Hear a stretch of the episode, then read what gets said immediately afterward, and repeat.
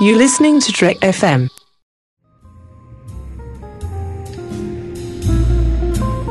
There was a little bar in Mill Valley where all the Starfleet trainees used to go.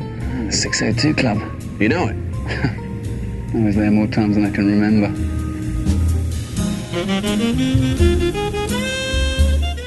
Will you follow me? One last time.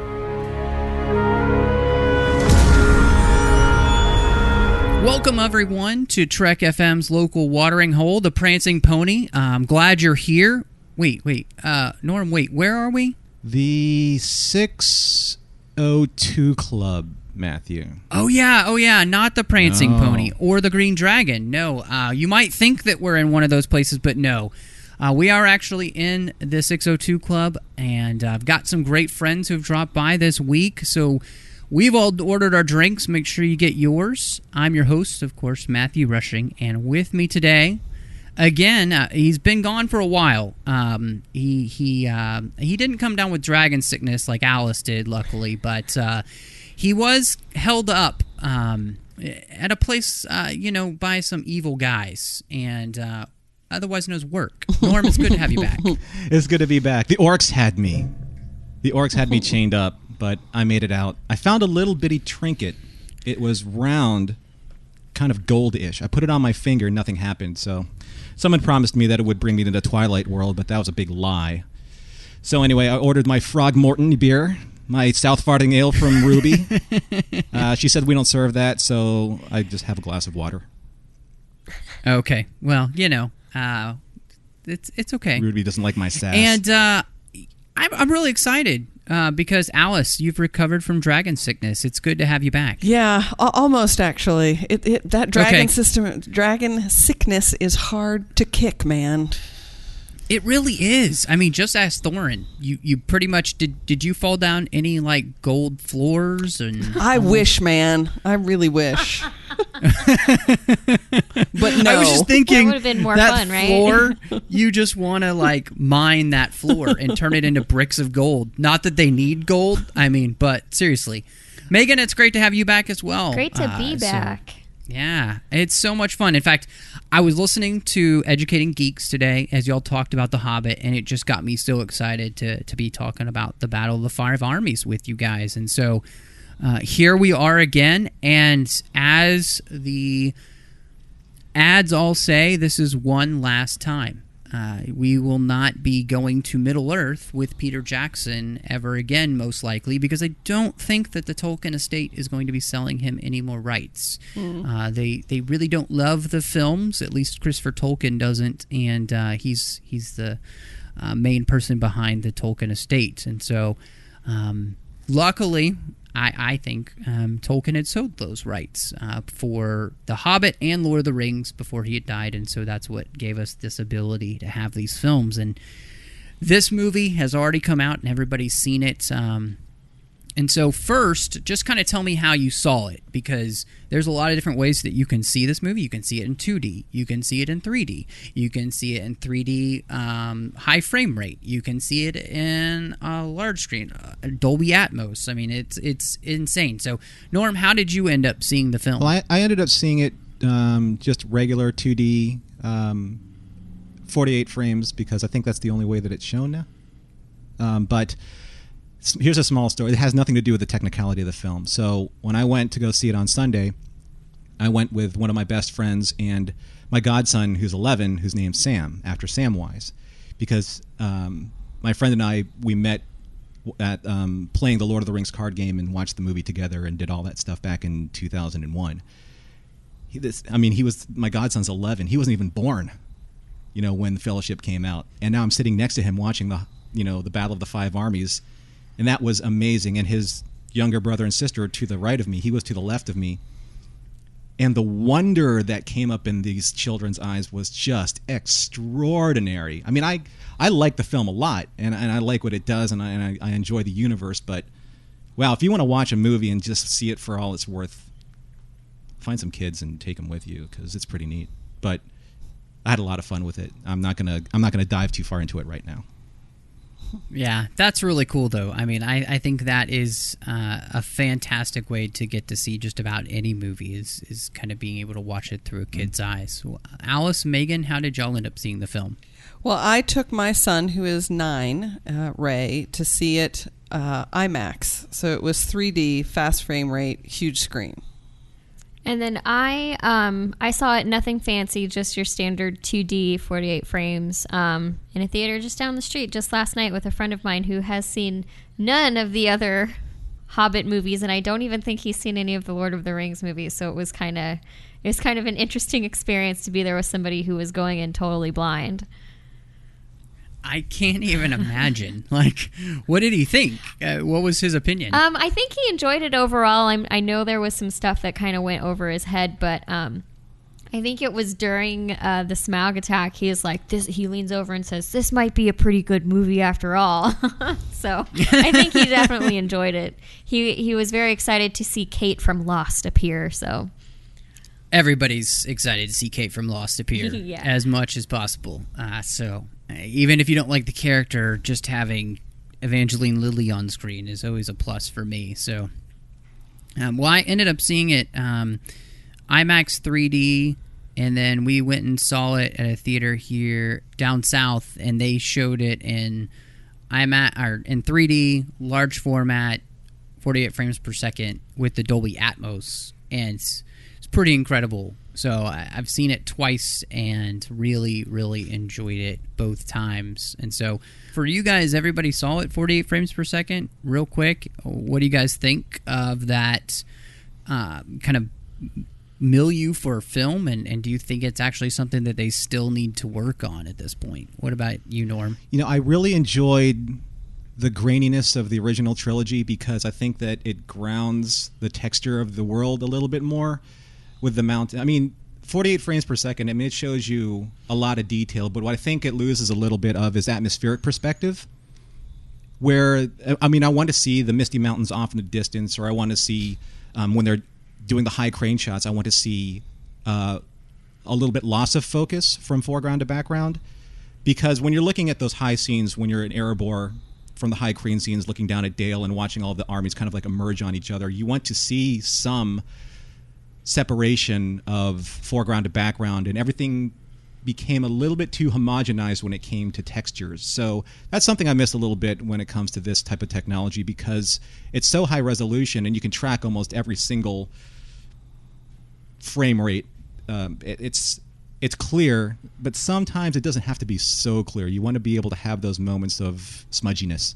What do you guys think, Alice and, and Megan? So for me, um, only anecdotally, I I had a headache two hours afterwards, a rather bad one actually, uh, but I have no idea whether or not it was related to the uh, nature of the way that the film was shown.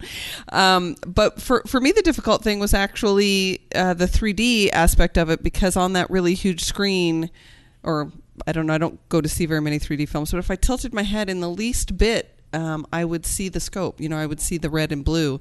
Um, so I had to be very conscious of keeping my head dead straight um, to stay in in the moment. Um, although I, I think I can hear what you're you're saying in terms of the foreground to, to background, but I have to say for me personally, it didn't it didn't bother me. That that wasn't what bothered me about the film. I'm kind of with you, Norm. Um, I enjoy the Christmas of it, but I do think um, I think part of the reason why they did that, and this is something that Matt and I had talked about in previous um, discussions about the Hobbit movies, is how this is a brighter, crisper, um, kind of friendlier looking Middle Earth, and I I think the 48 frames really kind of lends itself to that. Um, but there are some times when I think, you know, maybe we don't need it to be as crisp as it looked. Um, but I still thought it looked great. Um, I think it helped all of the CG that they did look a little bit better. So um, I think it's a it's an interesting move. I think it's a good move.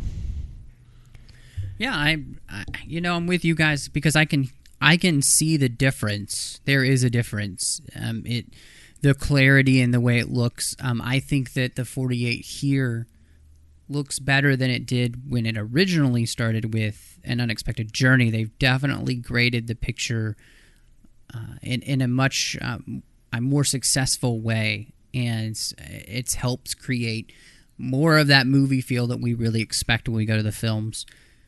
I do think that the um, the main difference is, like you said, Megan, it does kind of add to the the brightness of this. In fact, watching the Lord of the Rings with my wife right now, we're watching through the the, the original trilogy now, and it is very interesting because that movie is much more muted. Like I always thought of that as being very bright.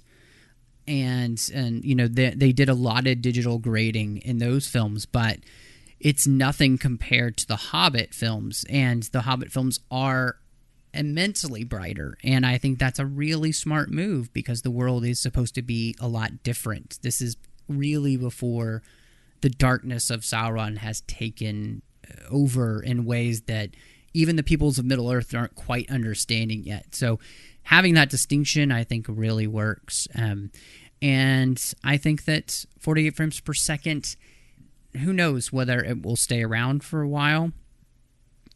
You know, I don't think that we'll keep making movies the same way. Obviously, Peter Jackson's right. Movies move forward, and obviously, they've changed a lot in the last hundred years.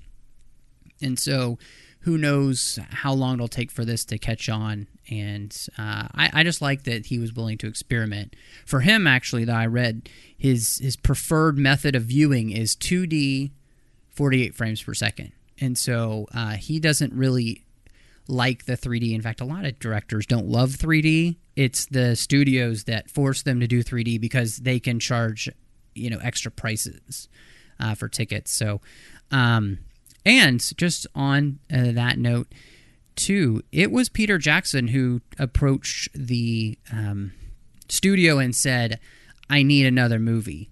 Uh, it wasn't the studio's choice, so it was a creative decision on his part to say we need to do another film and and so I thought that was an interesting thing to find out that it was really Peter's idea and not the studio. And they said well okay because at this point you pretty much say yes to Peter Jackson. So uh, especially with the bukus of money that he's pulling in. So anyway besides that let's jump into the actual movie and we pick up where we left off. And Smaug is about to attack Lake Town, and we get that big, huge action scene of Smaug just leveling this city. So, what did you guys think? Uh, did it live up to kind of your expectations of what you figured this would look like when we were left all sitting at the edge of our chairs? And Ed Sheeran decided to come on and, and sing us a song, and we're like, but I just want to see some death and destruction. What do you guys think? Uh, that was a great cliffhanger. I mean, it's I can't believe it's been a year. You know, I mean, it's just like the, the compression of time over 2014 was just crazy, and that that cliffhanger was just fantastic. Um, it it it did exactly what you wanted it to do. It, it left you wanting more, and I, I think that it actually was. It was a cool. I mean, when I walk into these movies, I leave the books behind. I just do. That's that's the way I am with any kind of book to translation, movie to translation, because I need to judge it on the merits of what I'm seeing, not not of what I know. Um, so when I saw that happen, it's like, okay, I know that this giant black harpoon isn't the black arrow that is in the book. We, I mean, we all know that as book readers. But the way that they handled it, I thought was really interesting because he tried the traditional arrow approach, which I thought was really cool. And then all of a sudden, um, his son, you know, his heir, as he was the the heir to you know of uh, the nobility of the town. It was kind of like this nice little passage of of uh, how to beat Smaug with all the information that has come out throughout the course of the years. That one plate is gone. You have to be able to get it with the arrow, but there isn't an arrow that can penetrate him. So here it is, this giant harpoon. I mean the the effects were great. Benedict Cumberbatch's voice was pretty miraculous, as it usually is uh, it was fun. I, I thought it was it was neat. It was a really good way to get people right into the movie. It was a nice cold opening before the credits, and it kind of let you settle in because everyone's kind of fidgeting around. It's like, come on, come on, come on, start the movie, and then boom, fire, destruction, and credits. And that's very that's very much expected of a Peter Jackson movie. You know, it's he kind of hooks you pretty quickly. Yeah, I agree. I thought it was a great way to open the movie. Um, like I said, it really drew in my friend who had never seen any of the other Lord of the Rings. So um, I thought it was a great, fun, action packed way to bring us back into Middle Earth for the last time. All the fire and destruction was amazing. Of all the battle scenes in the, the movie, that one is actually my favorite. I think that might be my favorite too, actually. Yep. It was definitely really exciting. I could have done without the screaming little girls, but you know, whatever. Yeah, it's it's really well done, and I mean it's a hard scene to do because you're again you're CGIing water and fire and all of these things together, and that's that again the some of the hardest things that you can do with CG, and I feel like they make it really work. And again, the dragon just looks. I mean, Smaug looks fantastic, and it looks like he's on screen, uh, and I really appreciate that. Um, what did you guys think? So the master dies, and uh, he dies pretty unceremoniously. what did you guys think about that? Because that is a change from the book, of course, and um, it, actually a pretty big change.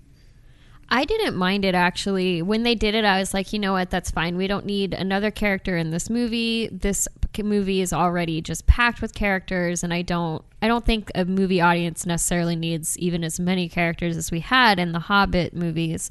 So to me, it was totally fine. Focusing more on Bard, I think, worked a lot better, um, and it let us just kind of go with the rest of the story. I thought it worked well. But they leave the other guy. So Yeah, if we're they- talking about not too many characters, then you know why not true. take them both out? Well, you need would've been some okay with that. comic relief, Alice. Yeah, well, I think Alfrid kind of like led. He's the kind of hook that leads the audience around where, where there needs to be just this little bitty thread of a narrative, so you can follow Bard from a from an audience's point of view. Like you want to hate him, you know, you want to not Bard, you want to hate Alfrid. I mean, you want to like just get at this guy, and it always keeps you hooked when you're watching him because like, how's this guy going to end? What's the what you know? He's he, he kind of ends as unceremoniously as the master does. He just kind of goes off into nothingness, where he's always kind of like he's just been grasping at the greatness of all the other men around him.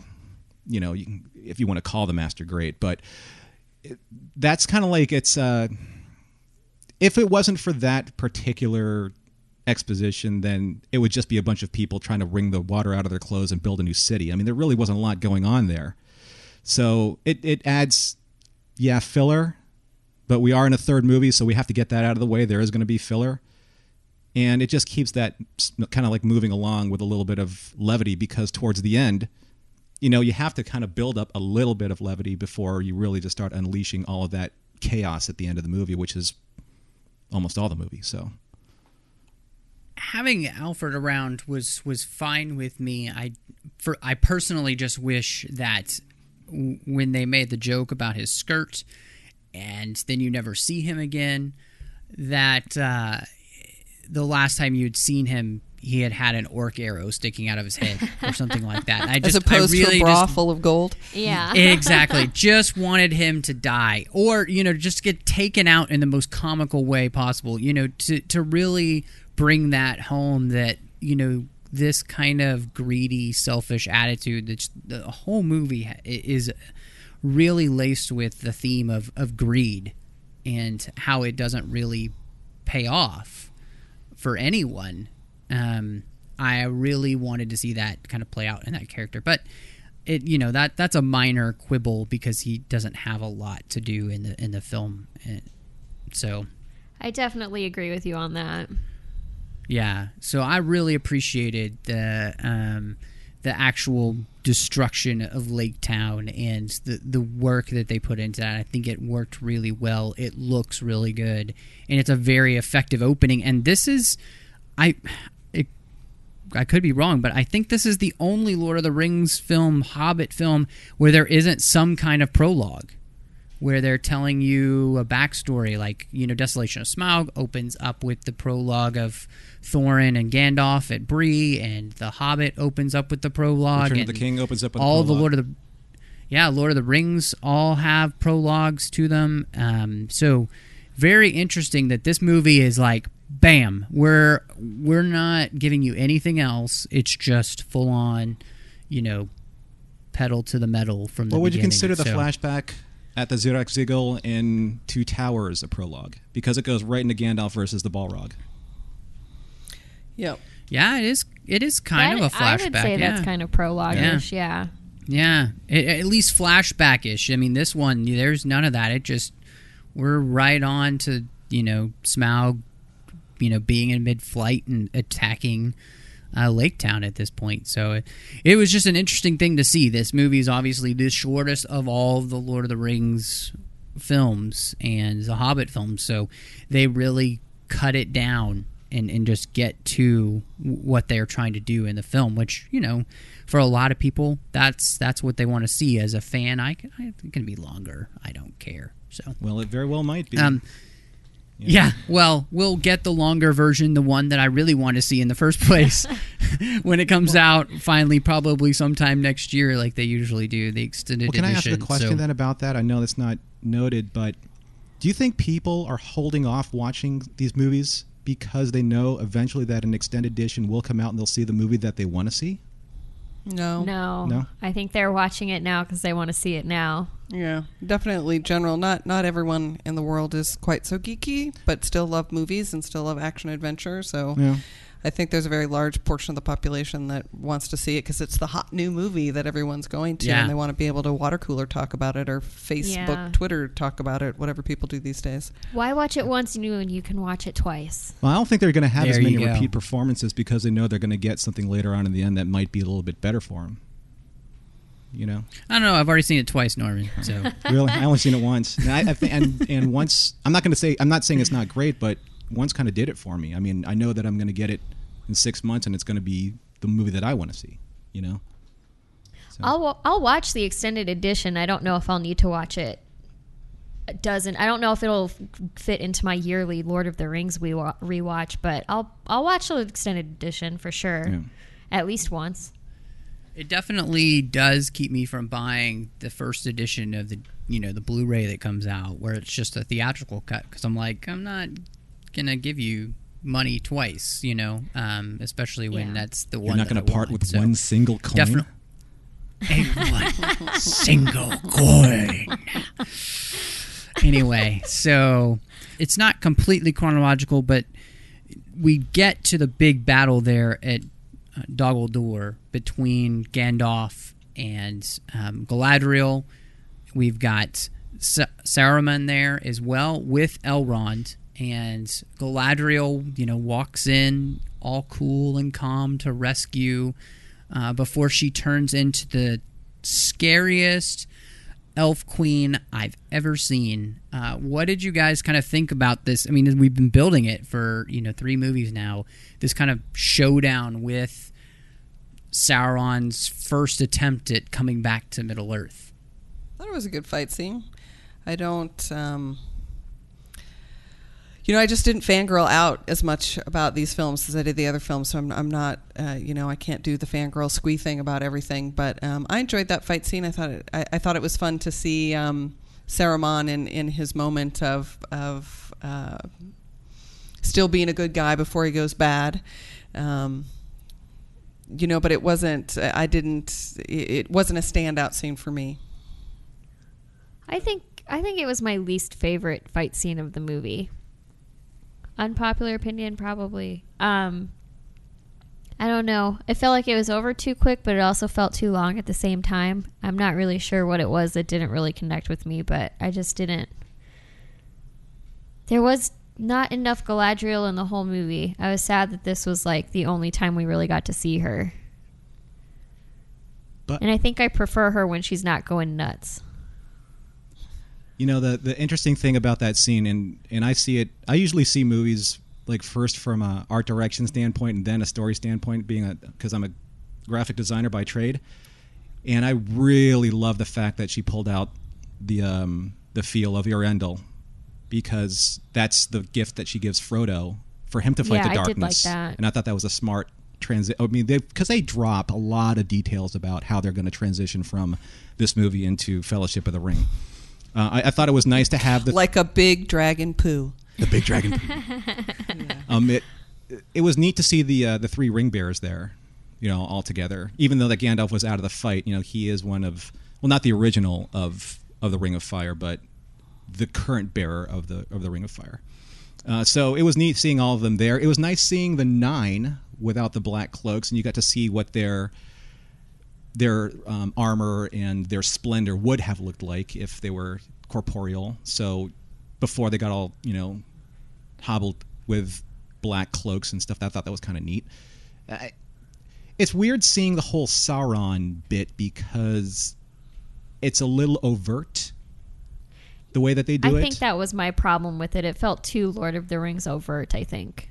Oh well, there were a lot of things that were. yeah, there was um there was a overt. all the way back in uh, in in Desolation. A friend of mine and I were talking about um, Sauron's reveal and comparing it to what Gandalf was feeling when he felt the sensation of the ring on Bilbo's doorstep.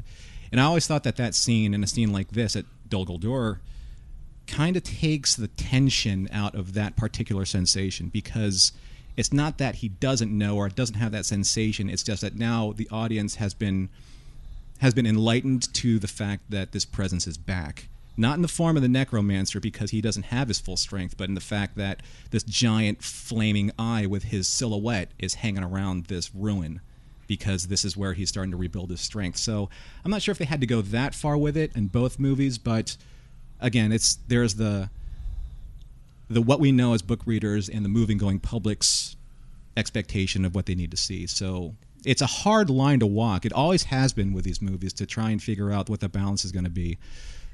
But for someone who hasn't, like your friend, uh, that came in kind of blinded, you know, or or without seeing anything, it may have been something that may have informed him a little bit better. So you kind of have to take that into consideration when you watch these movies. Not that I agree Well, with it, can- but you know. But from a story perspective, if you're if you're even if you're not going to make the direct book, you know, connection, you know, how much foreshadowing do you really need? Right, how yeah. much being hit over the head with the hammer do I really need as a viewer? So I don't think it's just book comparisons. I also think it's quality of storytelling and what you decide to reveal and when you decide to reveal yeah, it. walking that expectation, that balance between, um, again, the expectation of what the audiences can take. It, that's a hard. That's a hard chair to be in for for Fran and Philippa and and, P- and Peter to kind of like dissect all that exposition and say, hey, do we need to reinforce this point or not? Because I agree, it, it's it was a little bit much, but I, you know, I, if you ask somebody that you sat next to you doesn't know anything about it, he may say like, oh, that's what that meant. So it's kind of like it's it's six and one half dozen of the other. I think that for me, the I can tell that the scene is supposed to be longer mm. Yeah. and that it's been cut down. And I think I think Megan, that's probably where you kind of have the issue. It's like it doesn't feel long enough, but it felt too long because they've they really have kind of whittled that scene down, and I I know it. Like I know that there's going to be more that goes on with that scene. And it's going to be in the extended cut, and that's really why I want to see it because I think it's actually going to help the scene to be more powerful than what we actually got in in the film here and I'm ready for that. I mean, like I, I wanted this scene to be longer because I think that this is a big deal, um, because it does go on to uh, show. I think that these people ha- are vigilant in their jobs. I mean, they're the guardians of Middle Earth, and they are vigilant. And uh, it also gives you uh, small hints. You know, if you haven't seen the other series, or if you haven't read the books, you don't necessarily know exactly how bad Sauron is going to be. Um, and so, like, if you're a, a kid and you're just seeing these and you've never seen the Lord of the Rings films, uh, you don't know yet, you know. So, um, it, what they do is actually subtle. It's not to us because we know all of this stuff, um, you know. But uh, you know, the just the way that Sauron says, "Leave Sauron to me." Well, we know he's going to end up find a Palantir and he's going to be poisoned, so that when Sauron does return, um, you know, when Ga- Gandalf goes to him, that's not the right guy to go to. Um, and so uh, I would have liked to have seen, I think, that uh, we know from Tolkien the White Council, Galadriel wants Gandalf to be their leader, and she's shot down so that it is Sauron, but she doesn't trust him even at that point. So there's this power play that's been going on. Um, I think that that would have been a really interesting tidbit because that actually helps the whole thing, um, the whole storyline that that you know Tolkien had actually put in his writings about this whole bit. I just liked that Tolkien is not specific about the battle that happens at Dol Guldur and so it did let them use their imagination, and we got to see, you know, Galadriel just let loose. And I love that she has the water ring, and so that when she is facing Sauron for the, you know, with the vial there, it looks like she's underwater, and she sounds like she's underwater. Um, because that's that's what her ring's power is is over water and protection. So it it makes sense that you know she can be the one to kind of banish him away, uh, at least uh, far off to the east. So I think the battle is cool. I like you, Norm. I really like um, the nine and the fact that they're not corporeal yet, but they're kind of corporeal, and we actually get to do. You know, they look splendid in that armor. It looks fantastic. Um, it was funny to watch uh, Christopher Lee's stunt double uh, because obviously that's not Wizard him. fighting. Uh, yeah. Yeah, wizard fighting. Um, everybody was wizard fighting. so Wait a um, second. I, Were their I staffs just as fast as lightning? it, 'Cause yes, I think it was a little yeah, bit frightening. it was uh, very frightening. So I, I like, I really like the scene. I just, I know there's probably going to be more, and I, I wanted there to be more to that scene because I felt like we've really built up to this in three films. Just give me the big payoff, and don't, you know, like whittle it down to its barest essential. It was cool. Um, I just kind of hoped that it would be a little bit more epic than what they gave us in the movie. So, okay, Alice, you've been shaking your head for a while, so tell me what you really thought. Oh no no no no! I, I just for some reason the um the shiny armor for for the for the the the nine for some reason I kept looking at it just sort of being confused about what was going on. So I guess for for me it didn't read as splendor. I was I was just I was just confused. And I was thinking to myself, you know, both especially you Matthew and you Norm are bringing so much you know this question between how, how much are you augmenting the story to help people who don't already know? So you're like a complete newbie. You don't you've never read any of the books. You've never seen any of the films. You, you're coming at it from totally fresh. Versus you guys who who know all of this lore and mythology. You know what kind of ring it is. You know the powers it has and blah blah blah. And your interpretation and what you're bringing to your knowledge of the films and even augmenting what's already been augmented i think is a is is an interesting you know question in terms of how people are going to react to and and experience the films and it just as you were talking through the rings and the powers and all that kind of stuff it just really s- struck me about well gosh these guys really know their freaking stuff man and you know they're they're bringing so much more to it already that It's Google. Even that I don't know, you know, that a, a newbie would, you know, they wouldn't know Galadriel's ring was the ring of water and that, you know, her voice was supposed to sound like that. I mean, they, they might not just be able to make those connections. So I just thought it was interesting. Sometimes it's just Lord of the Rings wiki that's my my main power. Oh, come on, guys. Come on. I mean, I have. I mean, uh, I've read Lord of the Rings many times, and and I've I've read uh, the Silmarillion, and I've read the Unfinished Tale. I mean, I have read all these things, but you know, sometimes uh, I'll, I'll, I'll admit I just go to the wiki because it's fast and easy, and I can get the answer instead of having to pour through you know copious amounts of Tolkien, which you, you know you kind of need to do because they'll be in an appendice or it'll be in the Silmarillion or an unfinished tale, and you're just like, Well, that's where they pulled a lot of the Council of the White stuff. It's, Yeah. it's from the Yep. appendices, you know. So when a lot of fans say like, "Well, they're really not using Tolkien work," that's not true. It's it's Tolkien work in the appendices from the Fellowship of the Ring or the Lord of the Rings, and they're pulling that because it is part of the history. I mean, that's history that's going on simultaneously with what's happening with the Hobbit in that in that era of Middle Earth. So just because it's not addressed in the books doesn't mean it's not happening. You know, and they're showing. Oh yeah, Yeah. no, that wasn't Yeah. that wasn't my point Yeah. at all. Not yeah, no, I I know that the, the the what they've augmented the story with is from other works of Tolkien. That wasn't my point at all. Mm. I, I'm just, what you know, my brain's just kind of leaking all over the place right now. So Well, I mean that again. That begs the question. Like, yeah, for us who know that that is being pulled from other Tolkien works, that's great. But we're watching a Hobbit movie. How necessary is all of that extra stuff? As much as I love it, like maybe newbie audiences might not need all of that stuff. You know? I don't know. It's an interesting question. Yeah. I think it's fair to say that one of their goals, maybe for this movie, is not was to try and make a definite bridge into Fellowship. Oh yeah, absolutely. I, I think that's an easy argument to make. Clearly, Well, that's yeah, what they're doing. they do it so obviously Yeah. in many cases. Well, and I would argue that as a filmmaker and as a you know film company, that's exactly what you want to do. Yeah. I mean, it, it would be stupid not to do that because you want to increase the sales of what you've already done.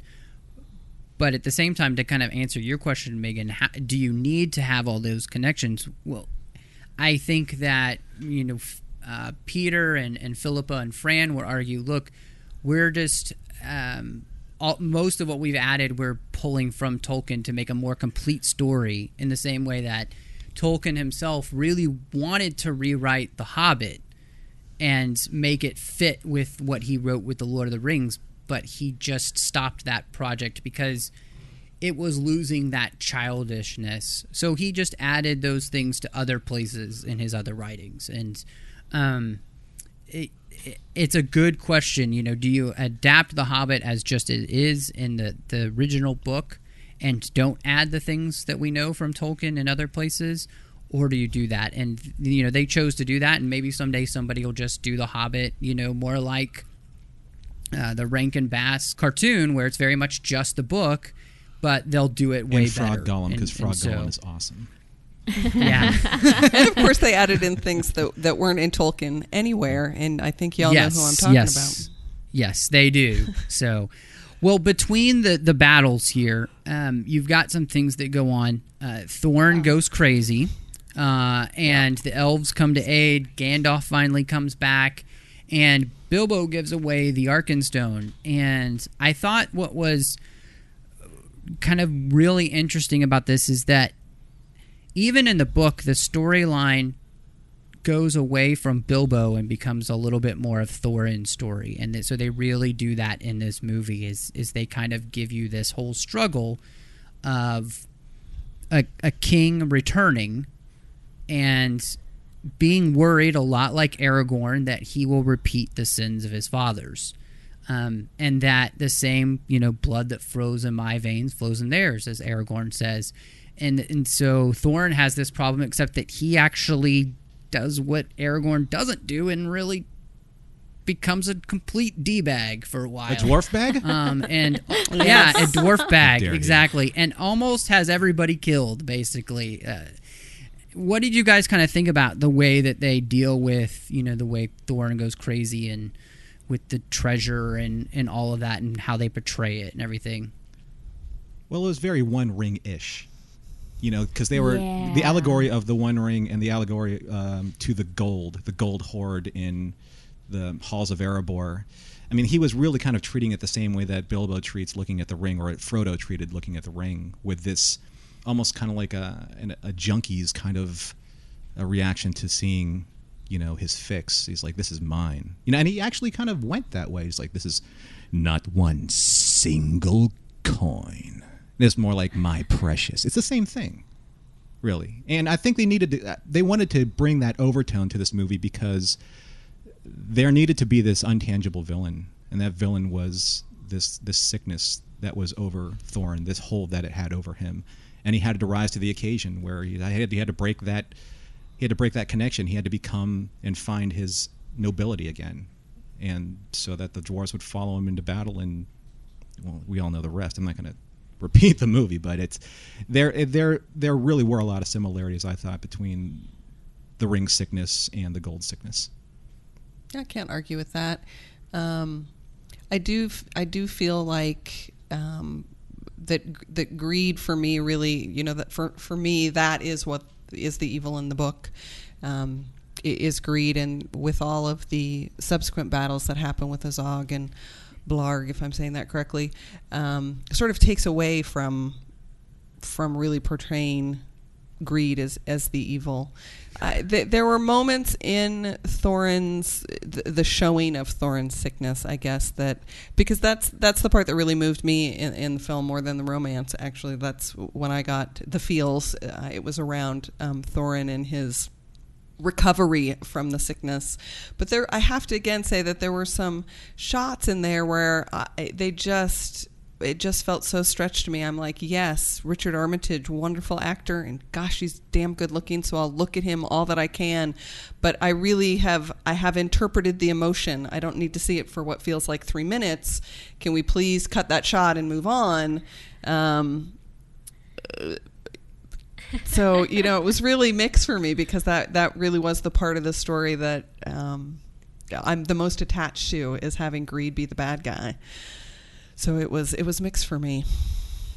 Yeah, I um I enjoy that part of the story and I enjoyed watching Richard Armitage's uh, descent into greed.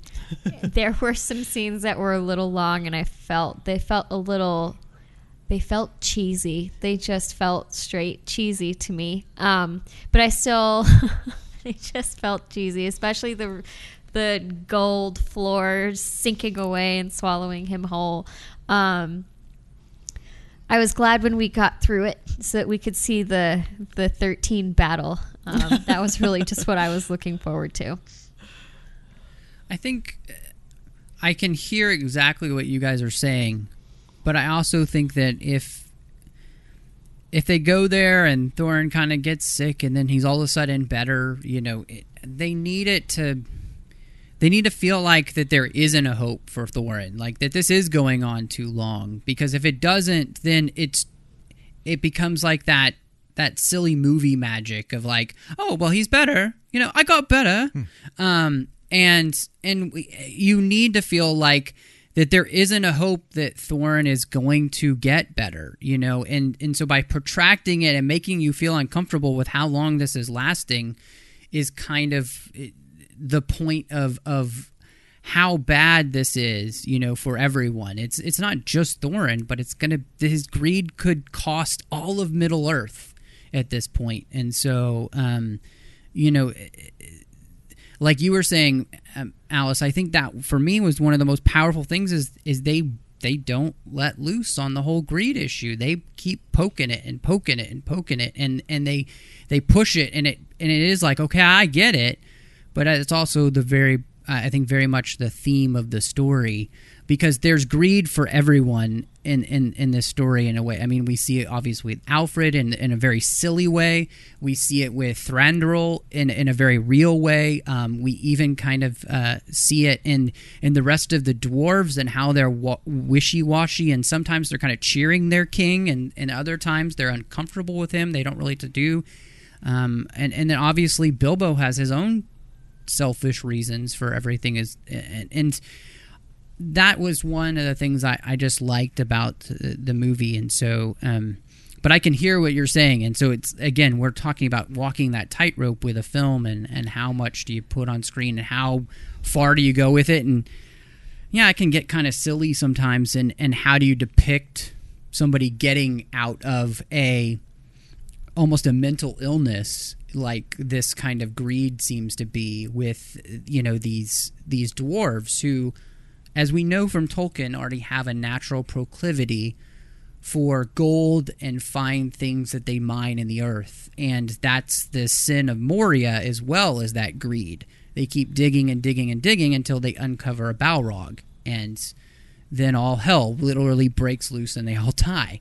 So um it, Tolkien is Catholic, and so his idea of that there is an innate evil nature in all of us, it a lot of times it comes out at the worst times, really goes to show in this film, I think, with the way that these dwarves, their natural proclivities kind of come forth. Especially when around a hoard of gold that, as Thorin starts to talk about, is worth more than all the lives out there. Yeah, I, I didn't mean to because I I do actually enjoyed the build of the um, sickness of the greed. For for me, it was it was more micro shot. Like I, I Okay. don't need the close up on Richard Armitage's face while he's going through the micro emotions to go on quite that long, not the whole story arc. Just to clarify. I would have liked to have seen something along the lines of how that one flash that Bilbo had when he saw the ring in Rivendell in in Fellowship, where you see a little bit of the of a darkness kind of pass because in the book it says like a shadow passed over him, uh, over his face. It would have been nice to have seen uh, some some just practical makeup effects where you just saw his eyes get a little bit more sullen or dark. You just saw a little bit of a almost um, kind of like a different fleshiness about him because this sickness was taking over almost physically.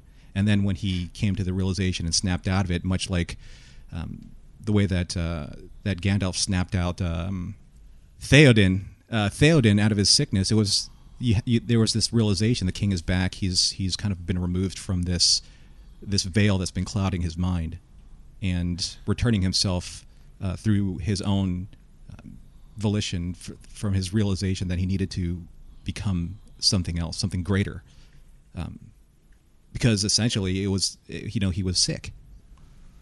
Yeah. Well, and I actually thought that Richard Armitage did a, a really good job of bringing something like that himself that they didn't necessarily do with special effects, but that he as an actor brought to the scenes.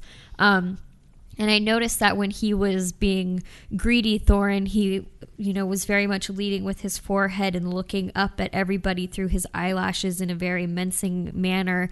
Um, but then you really see it happen in the scene where he gives Bilbo the mithril, um, and his face lights up, and he's just you know speaking with his friend the Hobbit, and he's leading with his chin, and he's smiling, and you see they're lighting him from the bottom a little bit differently.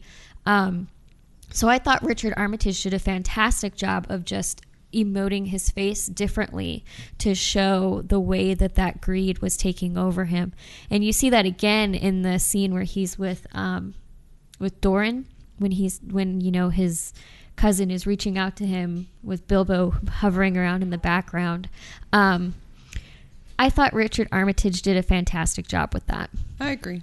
Yeah, and I, I'm with you. I mean, I, I think um, one of the saving graces of all of the Hobbit films, in in a lot of ways, has been Martin Freeman and Richard Armitage in their performances, and that anytime I feel like that they're on screen, and especially when they're acting together, I feel like it's really, really well done. Uh, those two going off each other, I think, is just so fabulous. You know, especially when we talk about the end of the film, I, I think their scene is is maybe my favorite, and it gives me the man tears. I'm not gonna lie, uh, because it's such a beautifully well done scene, and so fantastic job again of of finding actors who can portray through makeup and and you know crazy feet and all these things and just push that aside and give you scenes like this um, and so i thought that was really cool we end up with uh, the elves coming in and and uh, Thranduil comes and and he gives the people aid which i thought was cool but obviously not real altruistic because basically he has a score to settle with uh, you know Erebor as well at this point. And uh, what did you guys think of the scene where Gandalf and Thranduil and the Bard are all sitting there talking, and you know Thranduil is basically bad mouthing Gandalf because again, this is not something we see a ton of in the movies, you know, usually Gandalf walks into a room and everybody has kind of respect, but here Thranduil just seems to be very dismissive of wizards. I didn't. It didn't. It, it, it's not a scene that p- played heavily in my memory because I'm I'm having a hard time remembering it right now. So it, it didn't. It must not have had that big of an impact for me. Yeah, I mean, I re- I think I'm kind of the same. You know, going back into the whole lore thing, Thranduil was at he was at the Battle of the Dagorlad, which was like the one the one war where they were able to defeat Sauron. That's where Elendil and was able to you know they they were able to sever the you know the whole thing, which makes him really ancient, as ancient as Elrond. So when he sees a wizard, he's just like, dude, come on, I've been around. you know, you're not impressing me, and most of the time, you, you guys are spurting tales of nonsense and tomfoolery and lore, and you know, you're reading from dusty books, and you're you're, you're disheveled. You know, your mushroom riddled brains, and you know, you like halfling leaves and all that kind of stuff. I mean, look at me, look how awesome I look. You know, That like- cape he wears You know? is freaking you know, awesome. my sword is amazing. Uh, my my my my, My armor hair is amazing. fabulous. Uh, This is Yeah. this is this is through years of discipline and hard work and working out. This is P90X of elves, you know. And look at you, you know, you're you're a Twinkie eating, you know, wizard. So of course he's gonna. I mean, all kidding aside, you know, he's he's he's not gonna take him seriously. He, the elves really. I mean, at that level, maybe Elrond does because Gandalf is a ring bearer. But aside from that, though, Thranduil has always been a little bit standoffish. I mean, that's that's how he always has been. He's been standoffish, paranoid, and within his own borders. Isolationist. So yeah, Yeah, isolationist. isolationist and elitist. Yeah. You know, for an elf. Yep. Well, that scene ends with Bilbo coming with the Arkenstone to those guys, and I I think that again that was one of those scenes where Martin Freeman just steals my heart away. like the way that he talks about the dwarves and how much that he really has come to appreciate them, and he doesn't want them dead. You know, he's trying to save them, and so for for him this is something else we want to talk about later, I think, with the themes, but the loyalty and what it means to be a real friend is a big part of this movie. It's a huge part of this movie. And Bilbo, throughout this movie, this whole movie, and even throughout this whole series of movies, has been a true friend to these people who came into his house, trashed it, and then left, all expecting him to be a burglar to go up against a dragon. Uh, you know, so uh, it's I, I just really love the way that he plays this scene because it's so earnest and it's so true. Yeah, it was definitely one of the the big feels moments for me. I definitely had tears in my eyes during that scene. Well, we get finally to the battle of the five armies, and dwarves and elves and men all go to the war at the same time. And I think that this is the other thing that really separates this series from the Lord of the Rings series is that the Lord of the Rings has a lot of men in it and very little else. Um, because in the end, you know, we have Gimli and we have Legolas, um, but we don't really get a lot of elves or dwarves or anything else in the film. It's very much this is the world of men taking over by the time Lord of the Rings comes around. This is probably the last really huge battle that we see, and it's with elves, men, dwarves, orcs, you know, eagles, bats. I mean, all of these different creatures of Middle Earth going to war against each other. What did you guys think about this, especially since we've seen, you know, the the Lord of the Rings series and we've seen big battles before. How did you think that this worked out and kind of compared just this main battle once the dwarves get there and they end up going to war with, you know, uh, the orcs that have come through? That was a huge battle. I mean, that's like the understatement of the century, right? but I mean, I don't know. It was just gigantic. I really enjoyed. Um, I really enjoyed finally getting to some of the major action. This is one of the things that I think Peter Jackson does incredibly well. Is these huge battle scenes with multiple armies converging. Um, it was just so much fun to watch. Yeah, I don't, for me, I um, there's a a scale for me that that I think, as we talked about um, for the unexpected journey and the sort of the physics of the the Goblin Cavern of Goblin Town, um, there's a scale in these films that I feel like Peter Jackson pushes at times a little bit too much. Um, and for me, although I enjoyed the big battle scenes, it was really the smaller moments that, that really appealed to me, like stupidly or silly for me. Um, the way that the, all of the elves twirled out of the way for the moose as it came through. Yeah, like, yeah. That it was those- amazing.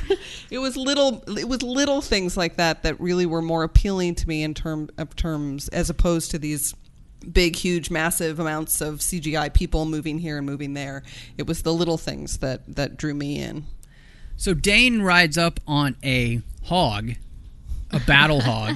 What did you guys think? Uh, uh, and this is the first time we, I mean, we've seen Gimli fight, but we've never seen an army of dwarves fight. I loved that. Um, and and actually, this is really kind of the first time that we see a whole army of elves fight and men fight, and they're all fighting at the same time. Like this is a. I think what was great is it is a very different feel than the Lord of the Rings series, and I just loved getting to see all these different races go at battle together in a way that we just hadn't seen before. What did you guys kind of think of, especially the dwarves, uh, who we we've never seen a whole army that got awesome you know shields locking and and it just ugh. Yeah, I loved So their cool. battle formations. That was amazing. And the way that the elves just came right in after them um, was kind of perfect. It was like watching a Middle Earth war dance. You know, the coolest thing was uh, you, you got to see the cultures because when you're when you're dealing with something so massive, you you almost have to see it from a macro and a micro experience because the macro experience was the rank and file when you're seeing it from Azog's tower, and you get to see all their formations and how they subtly graded all the different armies with different just tints of color. Mm-hmm. But then you get to the micro experience, and then those dwarves were moving very economically, but the elves were moving very fluidly. And it's almost as if these were kind of larger versions and foreshadowings of how Gimli and Legolas were fighting back to back at Helm's Deep, the two different styles. So it's nice to see that their cultures were really kind of like coming to the forefront and showing off not only the way that they moved, but how the decisions of how they built their armor came to bear the the locking of the shields and then the way that they were able to do their spear formations and then the way that the the elves were able to again twirl around uh, and move very gracefully but at the same time very tactfully. So when I played the Lord of the Rings card game many years ago, what we talked about uh, were how all of these different races were organized into cultures and how you can identify them. And the elves had this just this great organic-looking leaf-like armor, gave them a nice lightness to it, and the, and the dwarves were just solid slabs of things. And then you had the orcs, and the orcs kind of like I was a little disappointed in the orcs. Actually, I loved the orcs from Fellowship. They felt a little bit more tactile. They had a little bit more weight to them. These orcs definitely felt a little bit more computer generated and not as uh, not as menacing. Even the close-ups of the orcs weren't as menacing. The only real menacing orc was well, two were the Azog and Bolg, because they had personalities. The rest were just even at close-ups they were f- kind of toothless orcs, if that's possible. Well, and these are a different breed of orcs, right?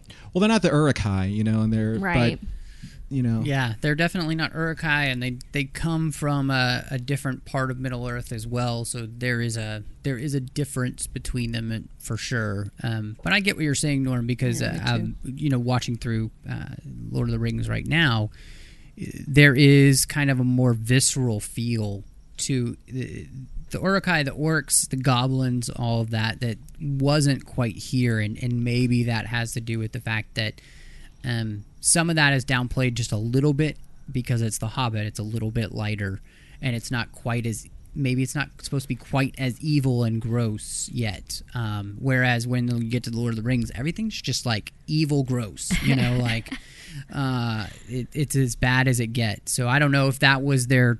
Uh, that's my speculation. Um, I thought one of the best things about this is that I don't get lost geography wise. They give me enough aerial shots so I understand okay, I know where the orcs are coming from, I know where the mountain is, I know where Ravenhill is, which is where um, Azog is, and I know where Dale is.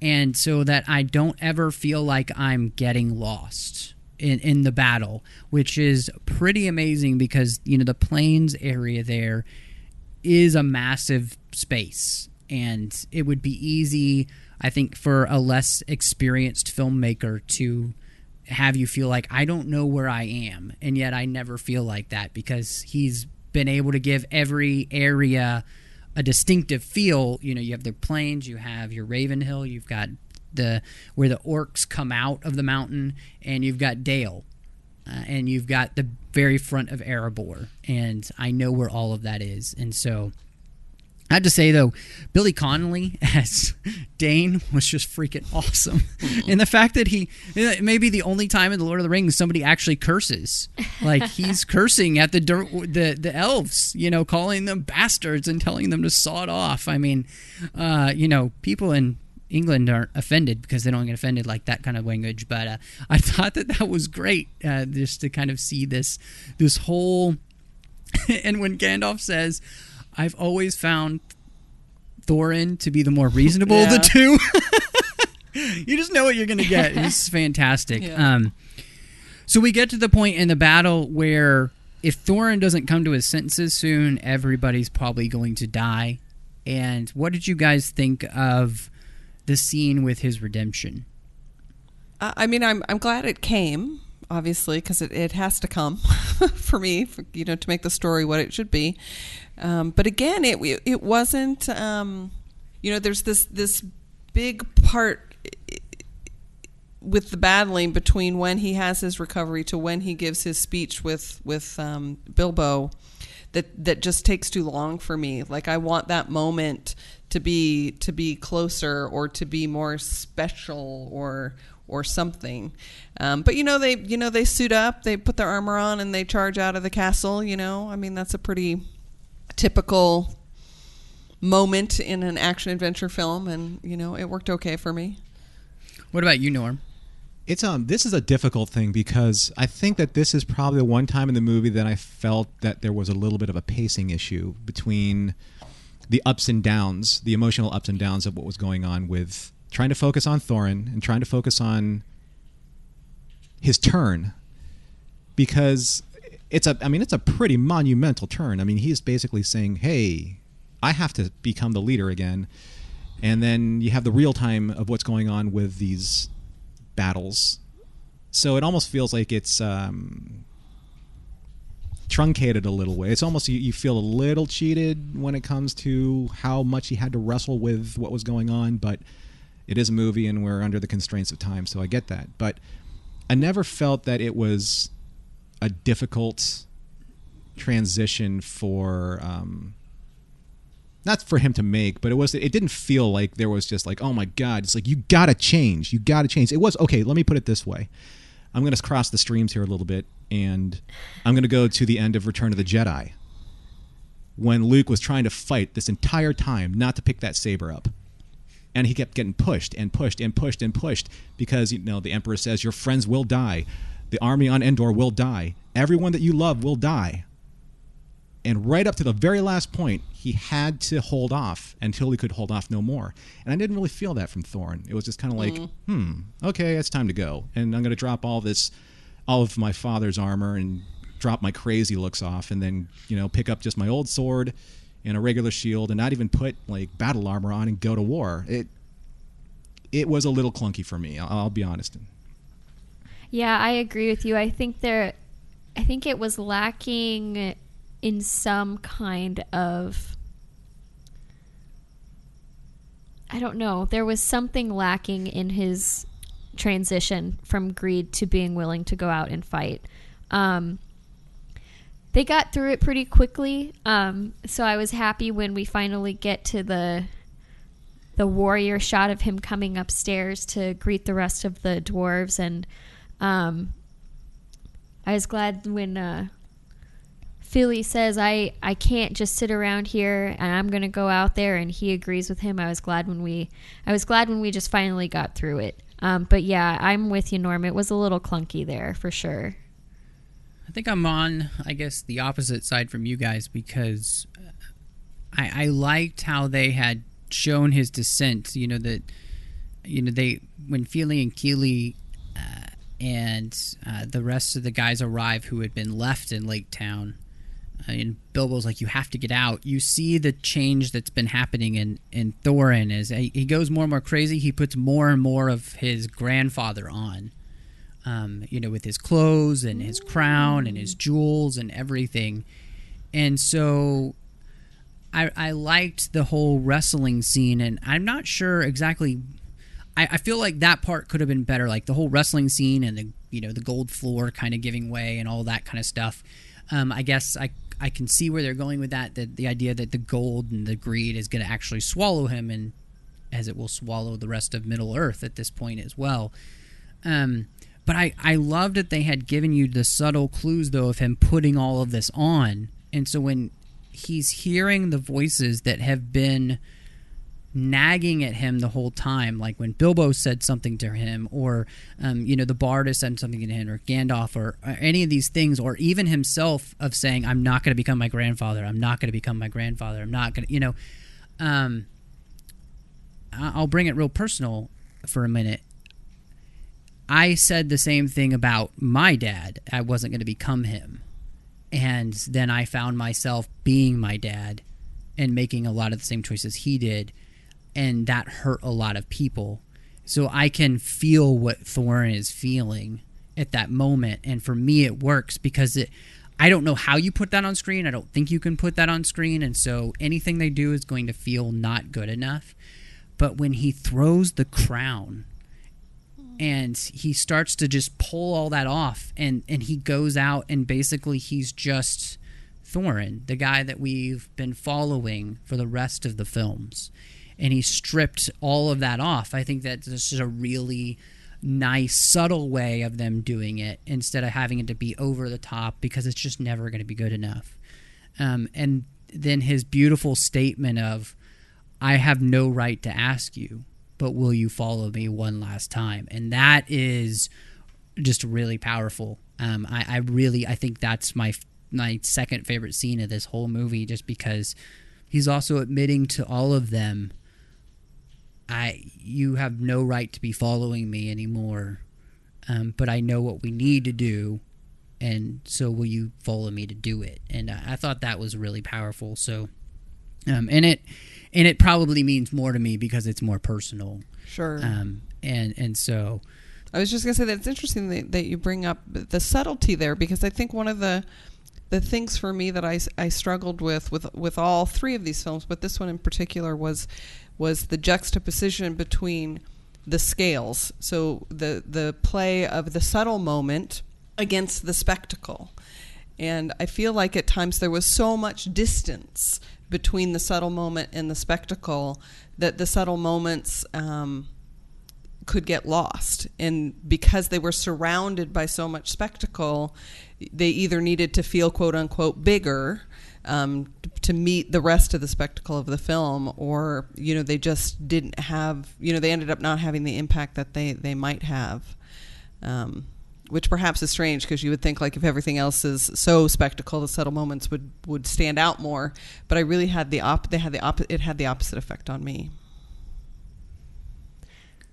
I'm really glad that you pointed out the um, the way that he was putting on his grandfather's clothing because I hadn't even thought of that. Um, and yeah, that makes a lot more sense now that you've pointed that out to me. That was fantastic. That was really well done. Um, yeah, that's apparently really it was really subtle. Yeah, it was really subtle. It went Yeah. right over my head. In my defense, we went and saw like one of the last screenings of the evening, but um, man, I wish I had noticed that in the theater. Well, now you just have a great reason to go and, and see it again. And I Yes. do have to admit, I mean, I've seen it twice, so it helps um, Yeah, to be able sure. to pick some of those things up, you know, in a way that you might not in your first viewing. But there, uh, I think that um, a lot of people don't realize just how subtle Peter Jackson can be, and there's a lot more subtlety when you watch through the films again than you realize the first time because you kind of like you said alice you're definitely caught up in the spectacle and it's those big things that just slap you across the face that you get. But when you go back there's a lot of times when you'll realize there's a connection point and a you know point of dialogue in the first or second movie that really come into play in the third movie and, and those kind of things that they they do well because they're making as peter jackson says he feels like he's making one movie and he makes one of these trilogies. And it's split into three parts. And so very much the hobbit is really one big huge story. I think it's sometimes easier for him to do that um, to, to kind of put in those subtle moments that play across maybe three films or, or whatever that we might not necessarily catch the first time. Um, and I think that's that's kind of neat. He's a better filmmaker than I think a lot of people give him credit for, and, and unfortunately, he's also a victim of his own success. And that now that he's been so successful, at this point, it's really cool to tear Peter Jackson down, and that's just the way geek culture goes. And I think it's really sad because we build our hero up, you know, as a filmmaker, and then we love to just rip him apart because it becomes the chic thing to do to be, you know, the the geek cynic, um, and I, I find that really sad. Now, that doesn't mean that we shouldn't have valid criticisms of a filmmaker for some of the choices they might make, but at the same time, I think geek culture really has gone in this this kind of cycle of we like somebody a lot, and then we just kind of start to tear them down uh, once they get too successful. I'm just kind of waiting for it to happen to Joss Whedon Oh, I'm sure that's yeah. I was going to say. Well, I mean, I, I, it's it's uh, it's a hard thing to be, you know, because there is so much squee in in geek culture, you know. So if if you're going to start from a place where you're not going to look at something critically and you're just going to say everything that Joss Whedon does is awesome versus being able to look at everything that he does. I mean, Firefly's not perfect. I didn't think Firefly was perfect the first time I saw it. Do I still love it? Absolutely. Um, but you know, if you can't come to something from the very beginning with a critical eye, then yes, I think in the end it does feel like you, you put this person up on a pedestal and, and you're gonna you're gonna tear them down. Um, you know, but I you know for me that issue of scale and subtlety is bigger in these three films than it was in the Lord of the Rings. So it stands out as a problem more for me here than it did in the first three films. And I think part of that too is that the Hobbit in general is more fairy tale-ish. The whole story is mer- more fairy tale-ish, Yeah. and those those kind of actions are much bigger and less rooted in kind of a reality than they are just kind of the big action adventure, fun storytelling elements that we uh, you know have as as kids with maybe like a Disney type cartoon. Uh, that's kind of more how I think of of the Hobbit uh, than I do the Lord of the Rings, which is it's a much more serious and darker tone, which obviously Tolkien even recognizes himself. So that really kind of changes how we view the Hobbit, and and therefore the films as well those those points of highs and lows are going to be very different than they are in, in the original films just because the source material is much more happy-go-lucky than in a lot of ways than say the lord of the rings and um, so i don't know. It, it again that's a, one of those conversations i think we're going to be having for a long time with with all of these films and how they play out. And it'll be interesting to see what people think i guess in you know 15 years how they age and, and what people end up thinking of the, whole saga and then the two different trilogies. So we round out in in the big Ravenhill battle, and that's kind of broken up into different areas. But first off, all I want for Christmas is a badass battle ram. Those were gorgeous. I'm just gonna say it. Those things were awesome.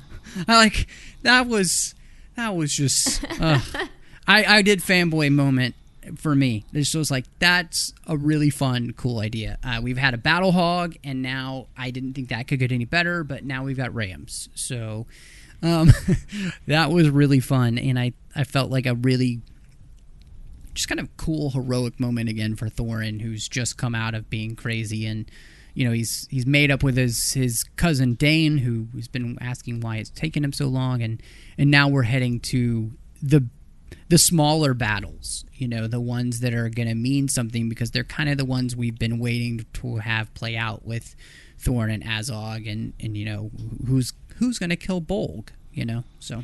Yeah, I was laughing really hard in the movie theater when they showed up actually cuz there for me there was a lot going on there. First of all, they just conveniently appear out of nowhere, but then they're Oh, yeah. totally awesome.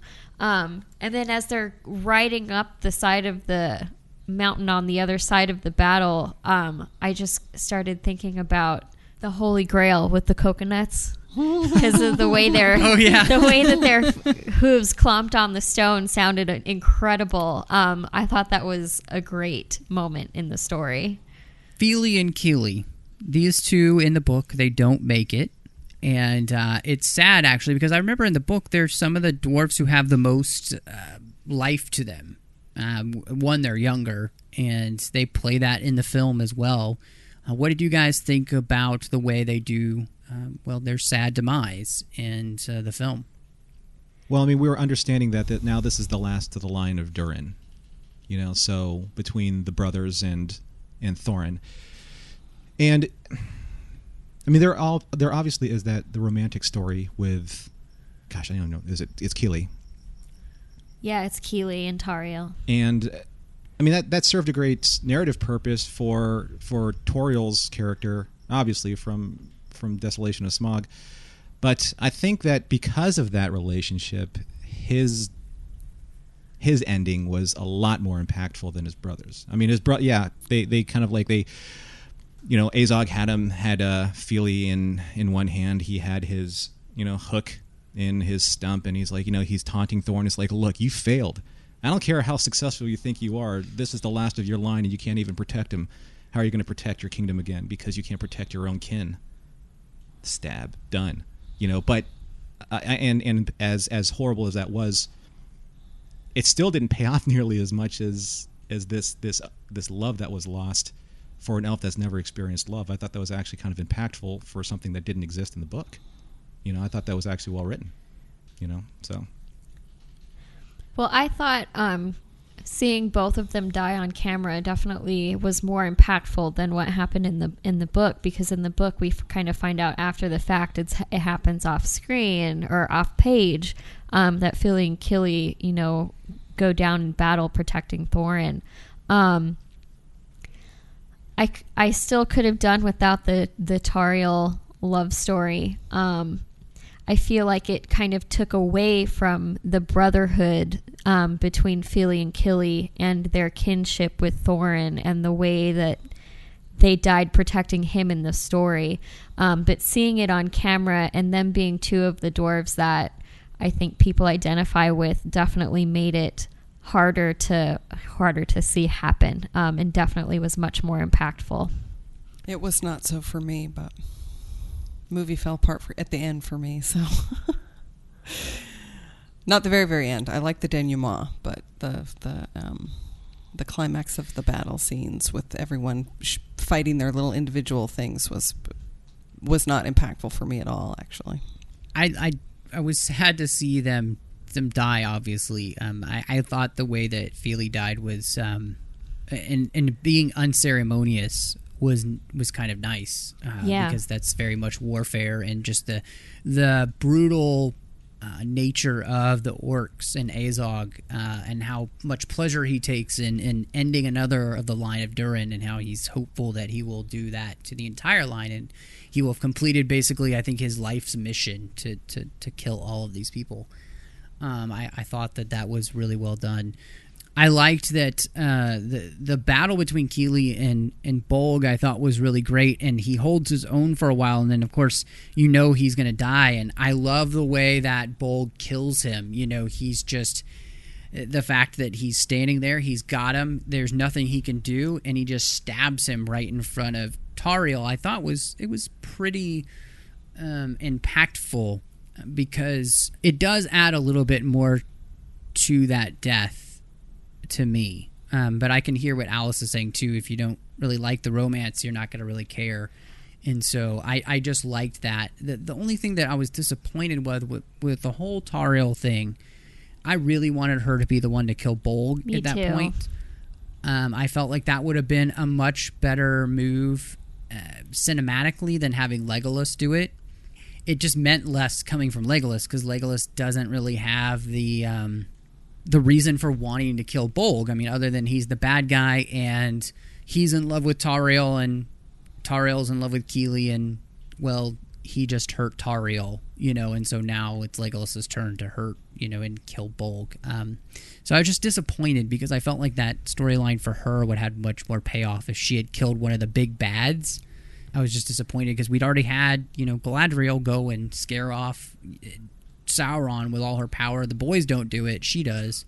Um, I thought it would have been a great girl power moment if she's the one who kills what is clearly a very big bad in this film. Like you know, Legolas has already gone up with uh, against Bolg before he didn't you know kill him. So so the scene between him and Legolas, it was fine. I mean, it, it just doesn't have as much emotion for me than if it had been Tauriel doing it. Um, I think it would have added to her character and given her more legitimacy in the film if it had been her. Whereas I feel like they just relegate her to romance, and that's disappointing. Um, they choreograph it because they take away all of her weapons. Um, so at this point, she kind of is defenseless, and she does her best to kill him, and she almost does by throwing him down a mountain, but doesn't quite work. It just it could have been better, I think. I agree. I think it would have. Um, I think it deflated a lot of the emotion from that scene as well. That they disarmed her in the way that they did, and that then it turned into another five minute battle scene between him and Legolas after we'd already seen very heightened emotion um, in this fight, and I think it would have made her character um, a lot easier to reconcile for me. I think it, and it just deflated that scene so much for me. It was, I enjoyed, that was one of the few scenes of their love story that I enjoyed. Um, the way that Kili looked at her as he was dying, I thought was very powerful.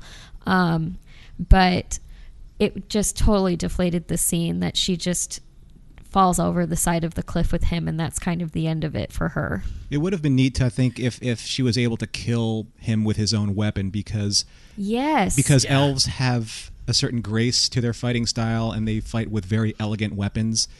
But because of what she felt at the at his death, at Kili's death, it was rage.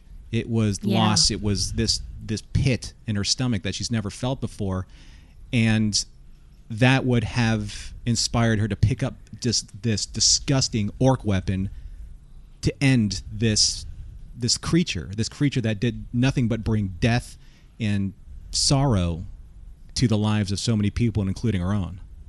And yeah, it- I completely agree. but then, because I'm thinking about it in my head canon, she would have looked at her hands and her hands would have been shaking. It's like, well, you know, this is what this means. This is what this means to love or feel human or to feel remorse or to feel pain. You know, I mean, I've, I was an elite captain of the guard, and now this is what I've become because of this human emotion. You know, it's almost a almost a a Vulcan expression in a way. Well, I did get the sense that elves never felt love. That's definitely not wasn't my interpretation of you know that elves elves are Vulcan and they feel no emotion. It was a different kind. I think it was a different kind of passion. It was more. It wasn't like this uh, because we saw how Celeborn and Galadriel are. They're very serene with their expressions to each other. It's not this outwardly. I don't know. It's it was a different. It just felt like a different vibe between what she felt towards Kili than what I think that she would feel towards Legolas. It was that was very sterile in a way. You know, there was emotion there, but it wasn't really um, connecting. I don't know. I don't know how to So, describe it. so, so human emotion is the, the, the penultimate or the ultimate, the acme of emotion, and our our viral, you know, is really what it's all about. Gotcha. Especially with dwarves, you know. Well, then, you know, we get to Thorin and, and Azog fighting. What I I liked about this fight scene was just the fact that um, Thorin is very much resolved to do whatever it takes to defeat this person. Like he he cannot let this person stand. And I loved that you know the way that Thorin dies is that he allows himself to be um, impaled because then Azog isn't going to be paying attention. I just I thought it was a is a great fight scene and doing a fight scene between the two bads at the very end of the movie at, at this point I think is really hard to do. Um, but I, I just liked this one um, because I I felt um, especially at the very end of the fight scene I felt like Richard Armitage was really selling it what his choice to make, which his choice was the way to beat this person is for me to die too. I'm willing to do that at this point, and that self-sacrifice is, I, I think, uh, obviously, when you portray it on screen like that, it, it's one of the truest forms of love, of to give your life for others, and so by taking away this this evil from the world, I really liked seeing that, and um, I just I can't get enough Richard Armitage. I'm like you guys, I, you know. I just think he's really fantastic as an actor, and uh, I love the way that he just sell sells those small moments there. So his fight with um, Azog wasn't about how long it went on or how cool it was. It just came down to that small moment, that subtle moment of his choice and his facial expressions. I, I thought was really what was the most powerful part of it. Well, and there's a couple of moments like that, right? Like one of the things I really liked about that scene is how smart he fought because there's the moment where he just steps off of the ice block and allows the, the ice to flip him over. I mean, that's a really smart move, um, especially in the heat of battle. And then for him to then later on make that sacrifice, I think I think it just showed a lot about his character and how far he'd come in a short period of time after getting over his dragon sickness. Meh. I mean, if you want cheesy for if if if, if the dragon sister sickness part was cheesy for you, Megan, that that battle was cheesy for me. It was I'm, cheesy for you. I'm so tired of the bad guys not dying like three, four fracking times. For heaven's sakes, can we just move it along, people? I will say there was a fellow audience member that took all of the tension out of that fight scene after Azog went under the ice. She's like, he's not dead, is he? He's not really dead. And then you see him floating by under the ice. His eyes are closing. Look, his eyes are closing. He's going to open them again. like the whole theater could hear her. I was like, thanks, lady. Yeah, we, we know. We know. We've all seen movies before. but I still thought it was enjoyable. And I think that's the hardest part of crafting any of these scenes. Like, we just kind of feel like we've seen it all. I don't know if it's any more successful if you just off them super quickly. Like, then people will be like, oh, I felt cheated. Like, we, we watch, we I mean, we watching three movies for this, you know? So it's like, it's like, I can't win either way. That's true. Uh, That's a great point. It's it's a really frustrating thing. It's got to be as a filmmaker to be like, okay, how do I try to do anything original here when this story isn't necessarily super original in any of its plot threads uh, in a lot of ways. Um, you know, because we, just film wise, uh, you've seen so many of these kind of things happen before. And Except apparently and so that I- woman. yeah, except for her. so yeah, yeah, yeah. So it's it's a tough call. Um, well, I I, I wanted to uh, just mention a couple things. I I wish the scenes um, with um, uh, Beorn fighting were just a little bit longer. That was super cool when he drops out of the sky with uh, Radagast and the Eagles. Thought that was a great Yeah. scene. Um, just a fantastic um, uh, showing of his power and makes a lot of sense why we spend a lot of time with him in the uh, Desolation of Smaug because we don't spend any time with him uh, really in this film. And so if he just drops out of the sky for no reason, if we hadn't really been to his house long enough, we would have just been lost. Uh, if if you hadn't read the book before, didn't really know what was going on. That was almost like a blink and you'll miss it Yeah, part, yeah. which I found really disappointing. Like you and I were discussing last time, he that's you know he's one of my favorite characters, and I was really happy to see him enter the battlefield. But I wish we could have seen more of that. Well, and he's in the rest of the book. He travels with Bilbo and Gandalf. They travel back to his house. They stay there again. I think that's probably going to be in the extended cut.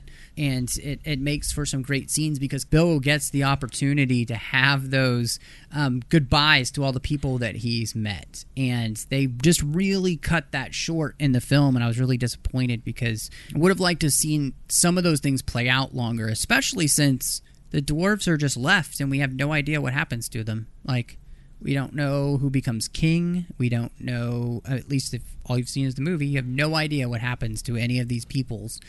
Bilbo just leaves and it's like, see ya. You know, like, there, I feel like you could have some payoff for people who have just only seen the movies. They don't know what happens to the people of Lake Town, that they are going to rebuild Dale. It's Bard who becomes their leader you know, I mean, we've spent time with all of these people. It'd be nice to see just a little bit of that kind of nice resolution to the end of the story. So that that was just my thought. that's where it's hard for me to interject a lot of how I feel about this movie because I don't think that I've seen the entire movie. It's it was the same way with Return of the King. The the um, the emotional ending of Return of the King wasn't nearly as strong theatrically as it was for me in the extended edition because you got to see the goodbyes.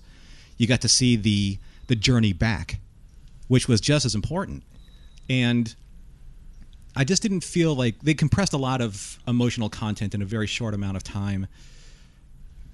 The, the scene with Bilbo and and Thorin was fantastic. I mean, that was that was its mm-hmm. own Absolutely. private moment, and I think everyone was able to just get this war out of their peripheral vision and focus on what was going on.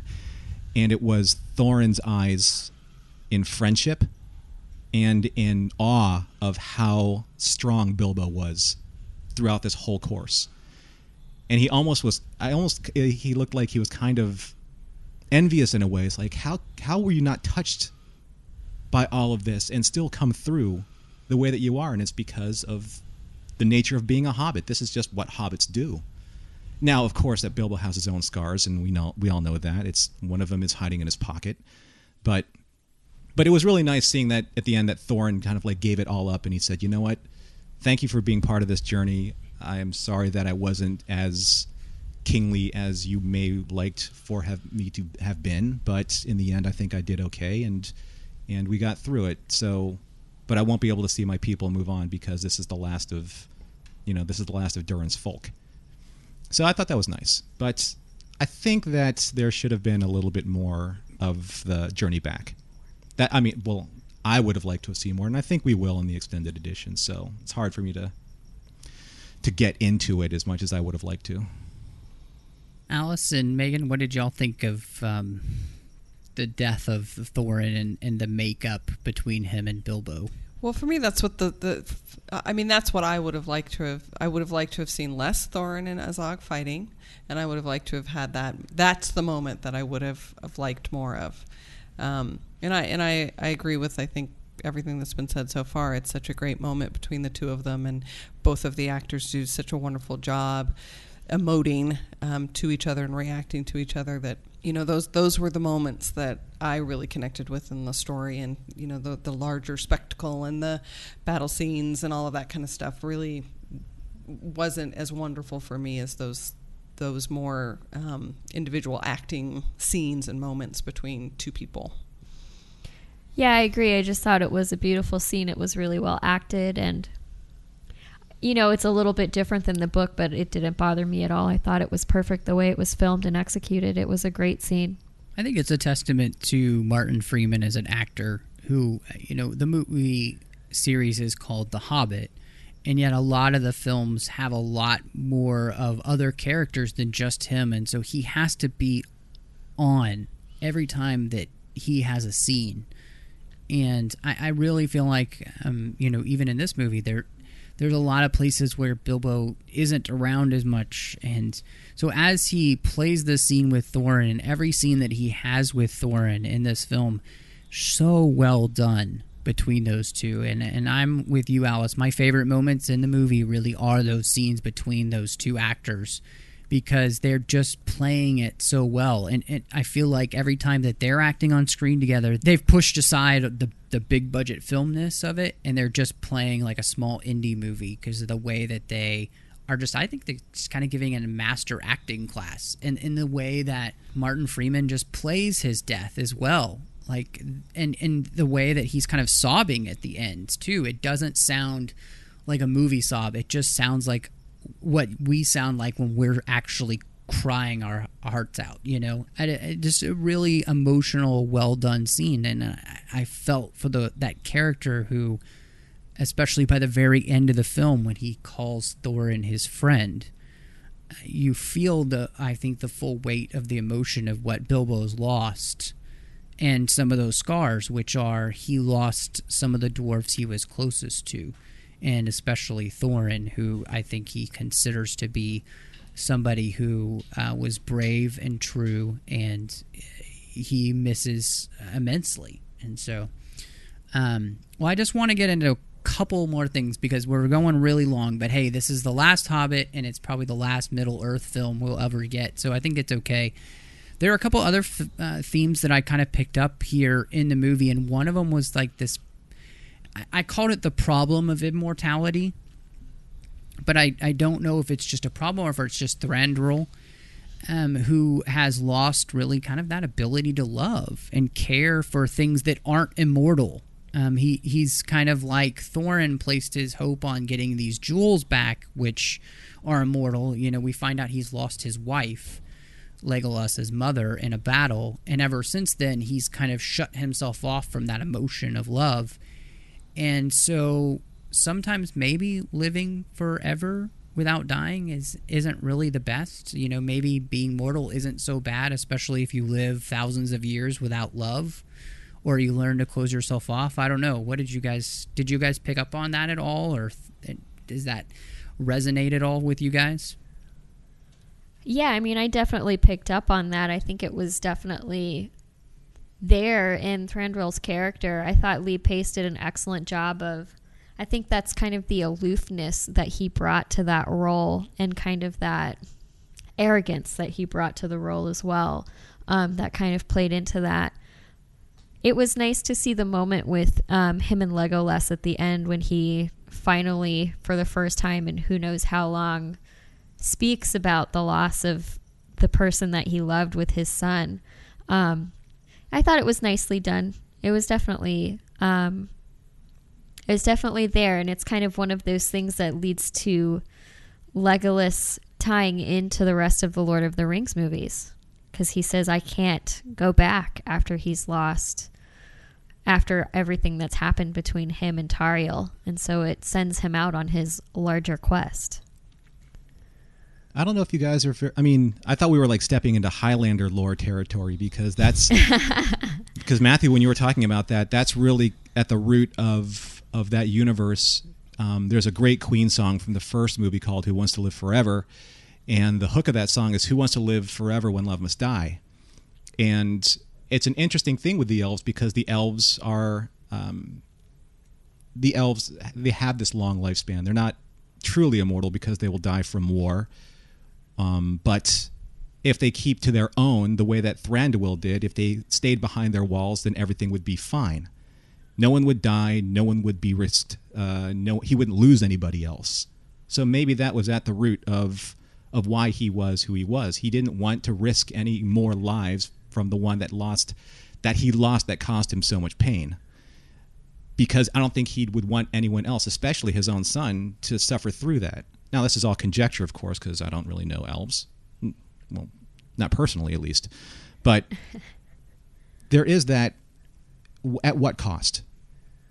You know, if you choose to like live, say, from now for a thousand years from now, what would you gain and what would you lose? You would gain the knowing the future, you would gain seeing civilization either rise or fall. But in the end, it's the people that you love that help forge you and help craft who you are if you lose those people, what do you have left? And in losing his mom, or losing his wife, Legolas's mom, what does he have left aside from just being immortal? I, feel like that what you just brought up is is I don't want to use the word, but borderline tropey. Because I mean, if you if you that's how immortality is often addressed in um, storytelling. I mean, if you look at the current program that's on television right now, Forever, um, you know that that play between what you just said, I think, is a very, very, very, very common way to look at immortality, which you correctly point out. Elves aren't actually immortal; um, they just have very long lives.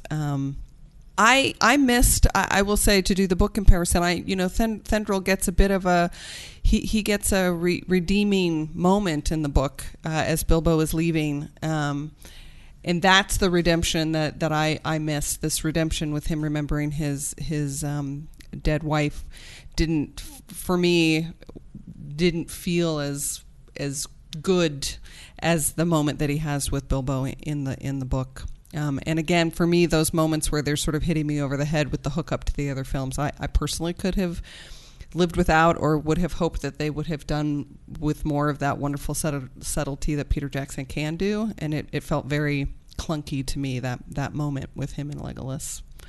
I got to say, there, if there was one, for at least for me, one really shoehorned line in the movie, it was during that scene where I think it could have played off a little bit more sincerely because as soon as he said that about his mom, or it was right before it, Thranduil turns to him and says, "By the way, if you're hanging up north, check out the right, you know." check out a group of the Dunedain, and if he's hanging out there, find a guy named Strider because he might be kind of important later on. I'm just right. saying. Yeah, that was a little much for me I was too. like, oh, it's like again. I'm not sure if that's going to be expanded at all with more exposition. I don't know how you can, but it just felt like, okay, we're going to say our goodbyes now, and here's how Legolas is going to reinsert himself into Fellowship when he speaks up for the first time. This is Aragorn, son of Arathorn. You owe him your allegiance. It's literally like right from that line of dialogue that Thranduil delivers. So, yep, it, that was a little heavy-handed for me. The, this whole idea for me of the the immortality and and forgetting what matters truly in life, and it goes along with the whole greed issue, um, is that you know, when we focus on the wrong things um, and forget to live, um, that life is is meant to be um, full of, of life with love and all of those things. Thranduil doesn't really have a life. He just kind of has a half life because he's closed himself off from all the things that make life truly worth living, uh, which is being in relationship with people um, because he's afraid of losing. And that's another form of greed, which we know from Star Wars. Anakin. so, um, you know, uh, I, I think that it's um, it was just a subtle hint, you know, uh, in the film, and and um, people may watch it and they've not even have picked it up, but I, I thought it was a good one because it's a reminder of why they were fighting these battles because there was an evil worth fighting, um, and that there was there were things worth protecting, um, you know, and that's why you give the bard kids so you can kind of have that visual representation of the things that we're trying to protect. So um, and the last theme that i really just loved was the true friendship and loyalty and thorin feels betrayed by bilbo when he gives away the arkenstone and yet bilbo's doing what's really best for his friend. And personally i've had friends say and uh, be in my face about my own faults um, when and I needed it. And that's what true friendship is, and that's what true loyalty means. And I, I loved seeing that really play out. Um, I thought very well in the film uh, of what that really means, and the fact that you know even the most unlikely of people can change the course of your future. You know, and um, it's those people that are really true to you and really love you that that may uh, have to get in your face every once in a while and do things you don't like because you're on the wrong path there, bucko. yeah, I think uh, my two two of my favorite moments from the movie are the scenes between Thorin and Bilbo um, when you can see these two men looking at each other with just friendship and admiration for one another, um, especially from Thorin when he's going through his his dragon sickness that one moment when he lights up because he's just enjoying his friend.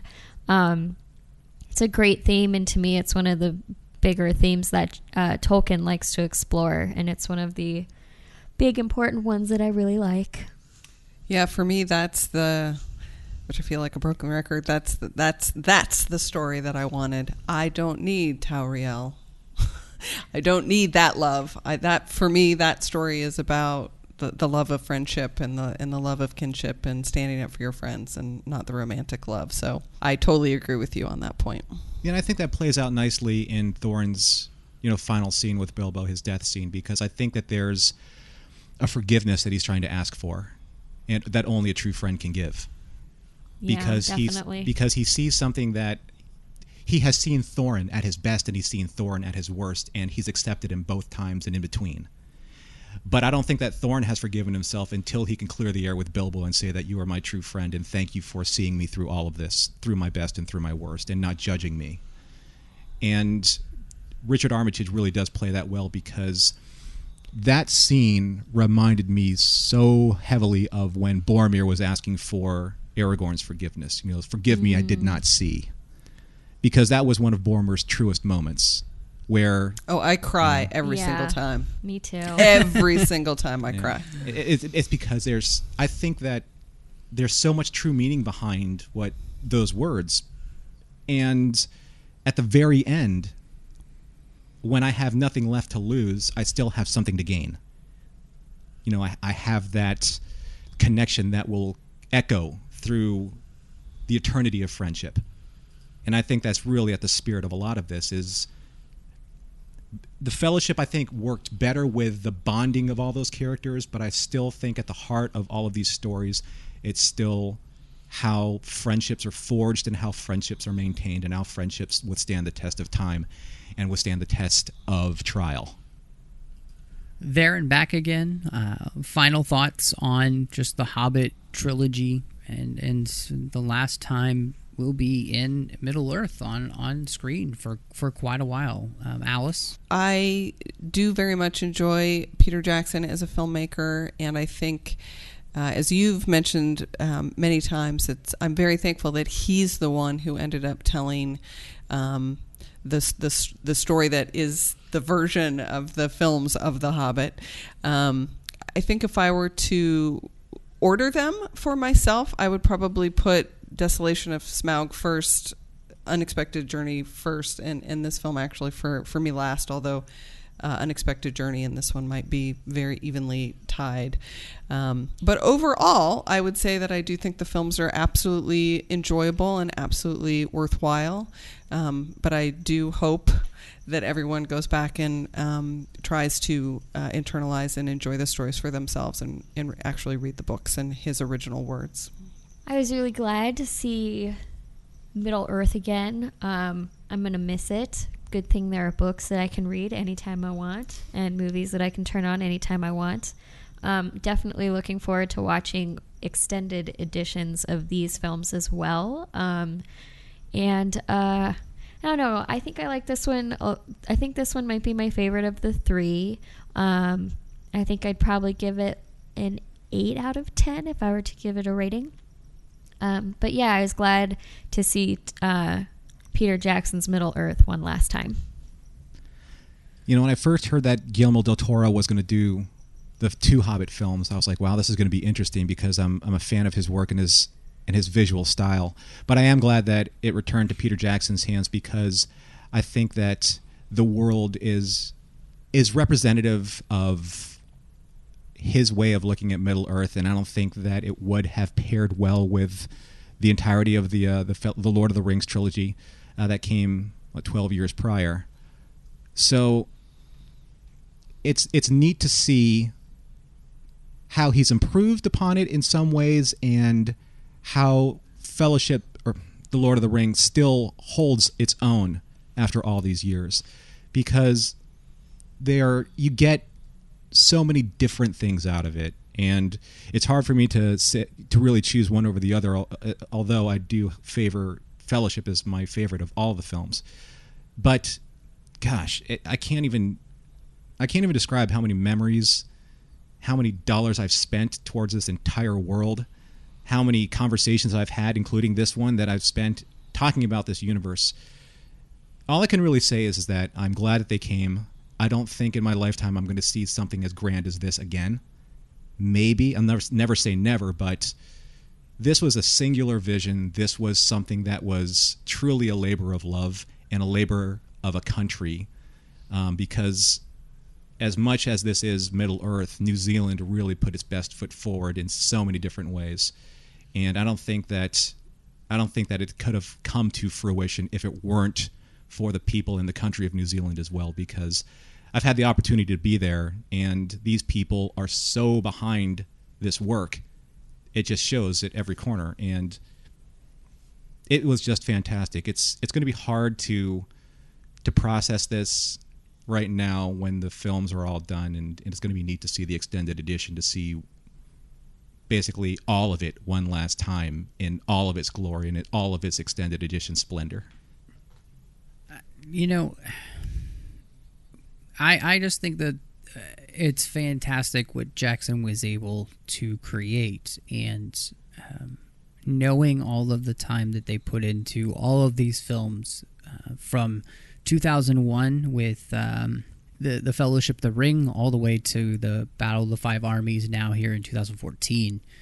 It, it's been a long time, and yet you know with the Hobbit stories, he has less time to produce the world and in some ways the hobbit story is a little bit bigger. Um, it's more fantastical. The places they visit are more fantastical and and more elaborate. And um, because in in the other films you we definitely revolve more around the world of men. And it's a little bit easier even as big as it is something like Minas Tirith is huge but it's very concrete in the sense that we kind of know what castles feel like. And so it it's like the biggest badass castle you've ever seen but at the same time it it's just not quite as as um, crazy as trying to what is an underground layer of elves supposed to look like and how do you create that what does a mountain an entire mountain that's a home for dwarves actually look like inside. All these things. So I, I think he had um, a huge challenge, and I think he does a wonderful job of making this world a little bit brighter, a little bit more fantastical, since this is 60 years before the Lord of the Rings, and and they feel a little bit more fairy tale-ish, and I think it's the right call. Um, I like that they flow into the Lord of the Rings by adding um, the extended material from Tolkien around that, and all in all, I I'm just kind of sad to see them end. I'm I'm sad that this was the last time. And if there was anything that was a real downfall for the film for me, is I just wanted more. Um, and that's just because I'm a, a huge fan of, of what they do. And so if I was going to rate this, it'd probably be um, I, would put this as an 8.5. I think I, I really enjoy this film. I, I think it's really uh, well done. Uh, it's enjoyable, and, and like Norm, I'm excited to see the extended version as well next year when it comes out, uh, and and and be able to uh, appreciate the final appendices as well. Because for me, one of the best things about this has been Jackson knows how to do extras on a DVD. I mean, it's incredible, and I really appreciate that they care enough about us as fans to to let us go behind the scenes and really understand what it meant to bring Middle Earth to the screen. It has been a blast talking to all of you guys about the Battle of the Five Armies, but it's obviously not the only thing we've been talking about here on Trek FM the past week. So here's a quick look at some of the other things you may have missed elsewhere on the network. Previously on Trek.fm, Standard Orbit and and so I was biased against it. it even when I started buying the the two disc collector's edition DVDs, I avoided buying any of the even numbered movies. Odd numbered odd movies. numbered movies. Earl Grey. Like uh, like they stated in the end of the movie, you know, they thought he'd outlive all of them, and I'm like, yeah, that's what should have happened. We should have seen Data like in the you know 26th century, like Data 5.0, whatever we call him. To the journey. You don't know if she's gonna stab him or smooch him. She's gonna smooch him, of course, after dessert. after dessert. We all know what dessert means. Warp 5. Along with technology and along with trying to study the origins of a lot of different things that we've come to know in, in the original series and beyond, it's hard to try and deconstruct it without insulting what has come in all of the things that we know of being Vulcan mind meld. Mission Log, a Roddenberry Star Trek podcast. And, and my thought was, in the next scene, Crusher should have the body of the dead Klingon sitting on the back of her toilet holding a candle. you know, what she would only get to do after Lieutenant Yar's got to hold the dead Klingon up to her ear to see if she can hear the ocean. Commentary: Trek stars. Everything you would imagine would be in an opening title sequence for this show is in there. I think the shot that really does it for me, the shot that really pulls everything together, is when he dunks the basketball. Melodic Treks. So we do know an awful lot of people get associated with Vic Fontaine. He name drops to the nth degree about all the famous people that he hung around with. One of whom is Frank Sinatra. Axanar, the official podcast. When there's a possibility for something to be misunderstood or um, not clearly explained, it can potentially open up a big hole for a show because people can end up going down a path that was actually not what somebody wanted to be done. The 602 Club. What are those Bond movies that you go back to time and time again because they just do it better? Uh, first of all, Matthew, nobody does it better. That's true. Uh, it makes uh, me feel sad for the rest. and that's what else is happening on Trek.fm. Check out these shows and find out what we've been talking about in your favorite corner of the Star Trek universe or Middle Earth and beyond.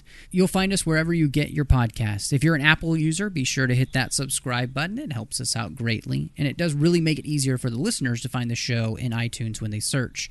So do star ratings and iTunes reviews as well. So we really appreciate those. And uh, if you give us one, I'll definitely give you a shout out on the show and uh, give you a great big thanks if you're not an Apple user, we've got you covered as well. You can find our shows on Stitcher, TuneIn, Spreaker, SoundCloud, Windows Phone, and of course, you can stream and download the MP3 file from our website and grab the RSS link as well.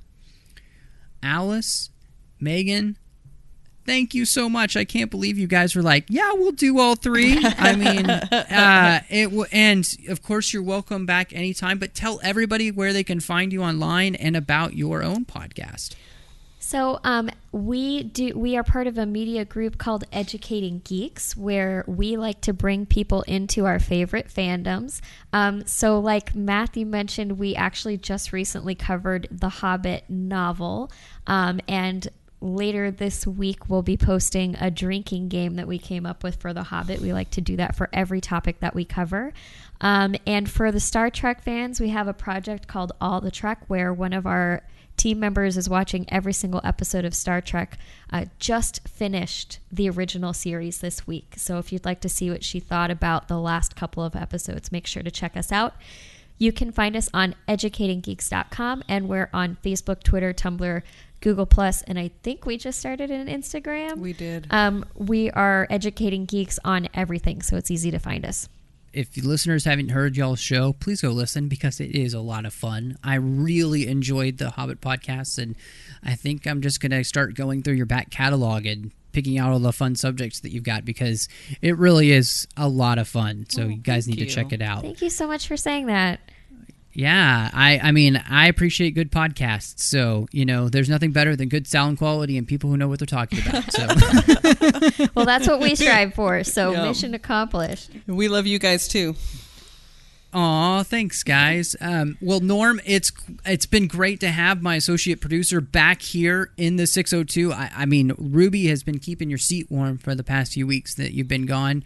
Uh, tell everybody where they can find you. Well, you can find me on Twitter and Facebook at Norman Lao. That's N O R M A N L A O. And I'm a huge supporter of Alec Peters and the Axanar Project. And you can find me on the Axanar fan group on Facebook. And I'm a proud supporter of Trek FM through Patreon.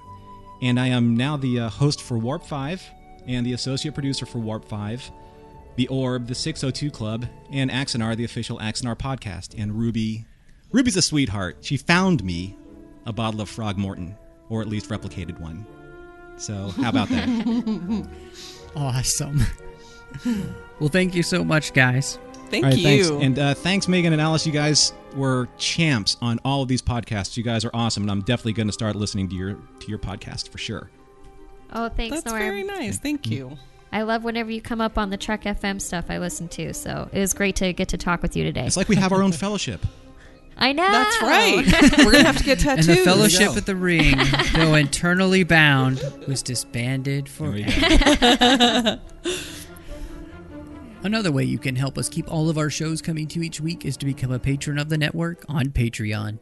If you visit patreon.com slash trekfm, that's P-A-T-R-E-O-N dot com slash trekfm, you will find all our current goals and milestone contribution levels, along with the great perks that we have for you. These perks include access to content, exclusive content, producer credit, seats on our content development team, and more. And so, like Norm, you can be one of our associate producers here on the 602 or any of the other shows that you really like here on the network. And we really appreciate any support that you can give us. Again, you'll find all the details at patreon.com slash trekfm. You can contact us at trek.fm slash contact. Leave us a voicemail on the sidebar on the show page or go to speakpipe.com slash trekfm. We're on Twitter at trekfm, Facebook at facebook.com slash trekfm, and we have our listeners only discussion group there on Facebook. You can find that at the Babel Conference. That's B A B E L. Search that in the Facebook search field or just go to the website at trek.fm and click discussion on the menu bar. Before we go, we'd like to ask everyone to please support our sponsor who helps bring the 602 Club and all of our shows to each week. And our sponsor for the show is Audible.com. Audible is a great way for you to just read all those books, and, and you know, especially we don't have a lot of time these days. So, Audible is a great way to do that, whether you're uh, running around town, running outside for exercise, or just working around the house. It's a perfect way to get to read those books. As a Trek FM listener, you can get a free audiobook of your choice with 30-day trial just to see how great Audible is. Just go to audibletrial.com slash trekfm and sign up today. Again, that's audibletrial.com slash trekfm, and we thank Audible for their support of the 602 Club and the network. And don't forget to check out Enterprise in Space, a project of the nonprofit National Space Society that will design and launch an 8 foot orbiter and return the craft to Earth. The NSS Enterprise orbiter will carry more than 100 student designed science experiments into space, and you can make that happen. Just visit enterpriseinspace.org and find out how to get your seat on the mission. And of course, guys, you can find me on Twitter at MattRushing02. You can find me on Literary Treks with Dan, where we talk about the books and comics of Star Trek. The Orb with Christopher Jones, where we talk about Deep Space Nine. And then there's also my own personal blog at 42lifeinbetween.wordpress.com. Well, thank you so much for joining us. And y'all come back now, you hear?